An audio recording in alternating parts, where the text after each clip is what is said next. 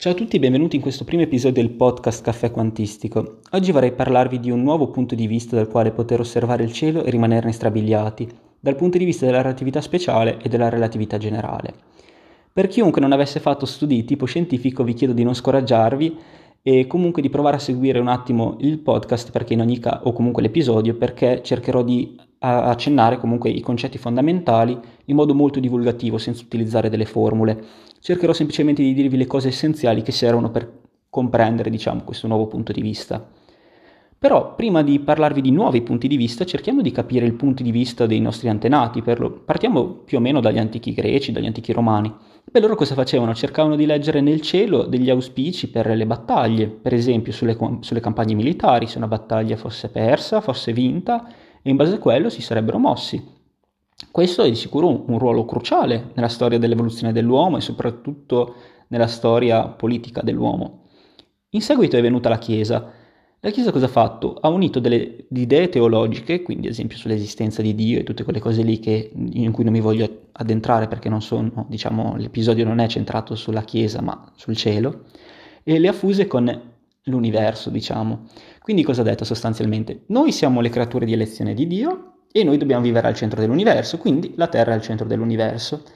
All'epoca, la, diciamo, le osservazioni non erano quelle che si possono fare adesso, quindi all'epoca era accettata. Anzi, nell'universo di Dante c'è il paradiso che è sopra, la, la Terra al centro, l'inferno sotto, ma eh, non c'è nessuna idea del fatto che ci possa essere qualcosa, eh, diciamo, al di fuori della Terra, al centro dell'universo. Poi è arrivato Copernico e ha detto no, la Terra non è al centro dell'universo, al centro dell'universo c'è il Sole. Noi siamo semplicemente un pianeta all'interno del Sistema Solare e questo ha creato non pochi problemi alla Chiesa, tanto che ci sono stati dei problemi, anche ad esempio per Galileo che ha dovuto abiurare le sue, le sue tesi e che tuttora adesso sappiamo che alla fine er, sono valide e che effettivamente il, il, il Sole è al centro del Sistema Solare, mettiamola così.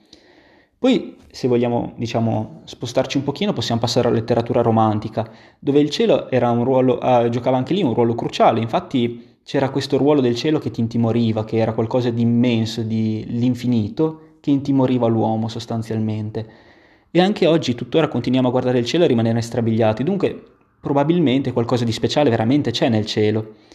Cerchiamo adesso di capire qualcosina di relatività speciale e cerchiamo di capire i primi punti di vista importanti sul cielo e che ci fanno capire che effettivamente è qualcosa di speciale e qualcosa di inusuale, diciamo, per l'uomo.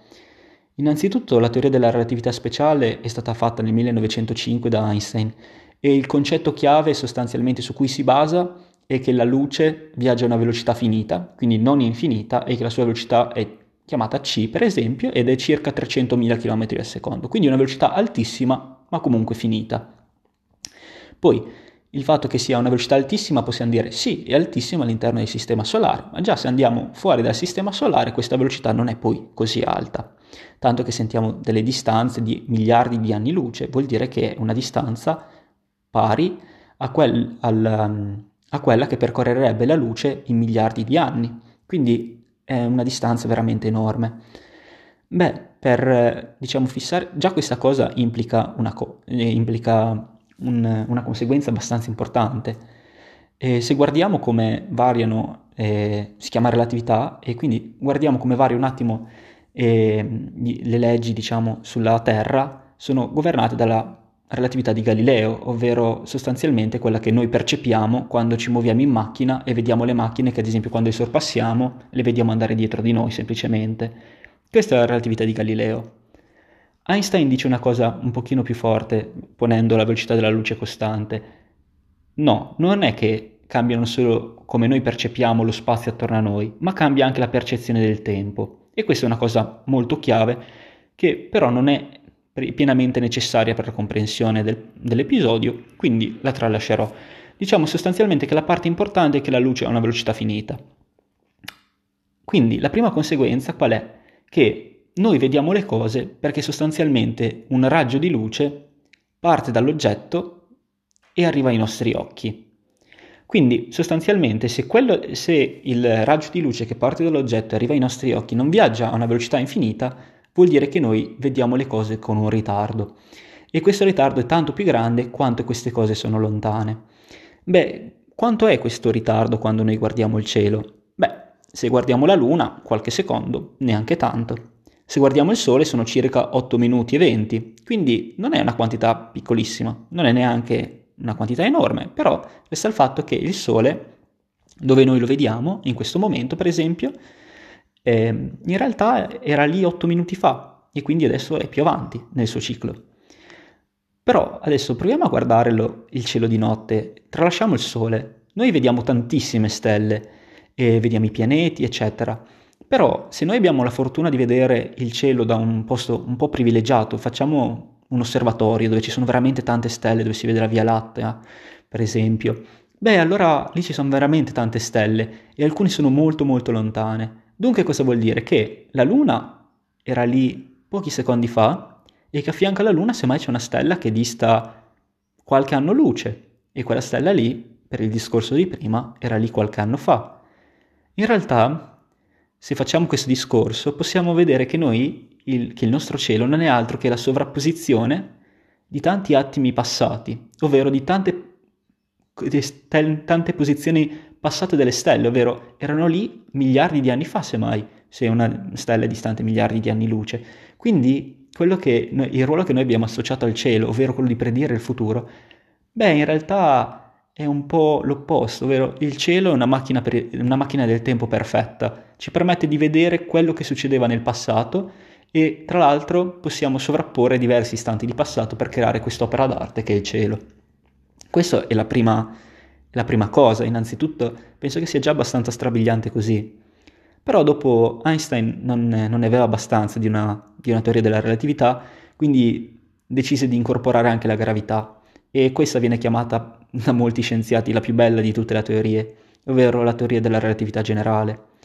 Per cercare di capire la teoria della relatività generale è un po' complicato, però si possono fare alcuni esempi e cercare di renderla un pochino più visibile. Innanzitutto lo spazio e il tempo, come anche nella teoria della relatività speciale, però qua a maggior ragione, non sono scollegati, si parla infatti di spazio-tempo. E quindi sostanzialmente la gravità perde un ruolo di forza ma diventa una proprietà dello spazio-tempo. Infatti, pens- per avere un'idea, cerchia- pensiamo di prendere un telo, tirarlo finché non è bello piatto e diciamo in tensione.